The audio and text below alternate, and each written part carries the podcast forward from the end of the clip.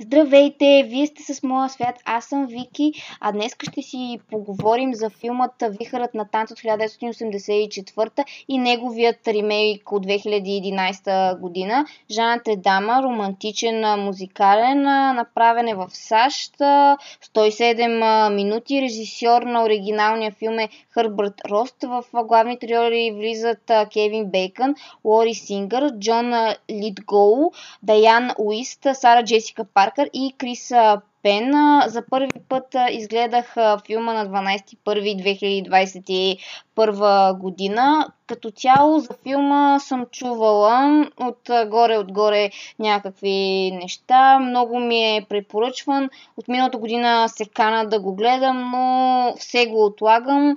Обаче сега съм на такава музикална вълна, че си викам, беше си го пусна, време му е. Това е. А всъщност за какво се разказва в а, самия филм? Рен Маккормък е градско момче, по стечение на обстоятелствата се премества в малкото граче Билмонт със своята майка. Там се запознава с дъщерята на отчето Ариел и най-добрия си приятел Уилърд, но в малкото граче не е като в а, големите градове. Тук думата имат законите на отчето, а те са никаква музика и никакви танци за децата, следователно никакво забавление под каквато и да е филма. А, филма пък и аз форма.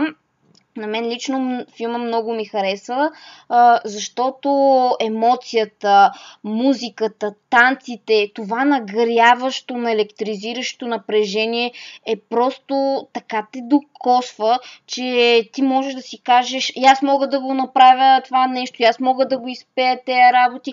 Абе, много, много хубаво е направен целият филм и си заслужава да се види. От друга страна, неговият а, ремейк от две хиляди и единадесета година, който също е направен а, в Америка, но е сто и тринадесет минути. Неговият режисьор е Крейг Бюър.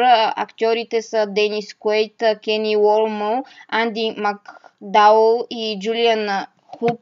А, пък там вече е по-различно.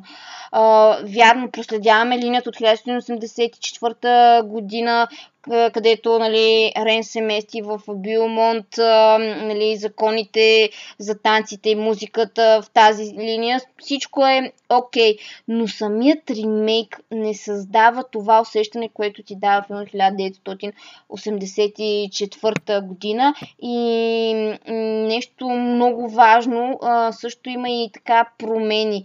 Разбира се, те са абсолютно нормални. Ще дам пример само с един. Това е състезанието, примерно, с трактори от филма от хиляда деветстотин осемдесет и четвърта и състезанието с училищни автобуси от две хиляди и единадесета година.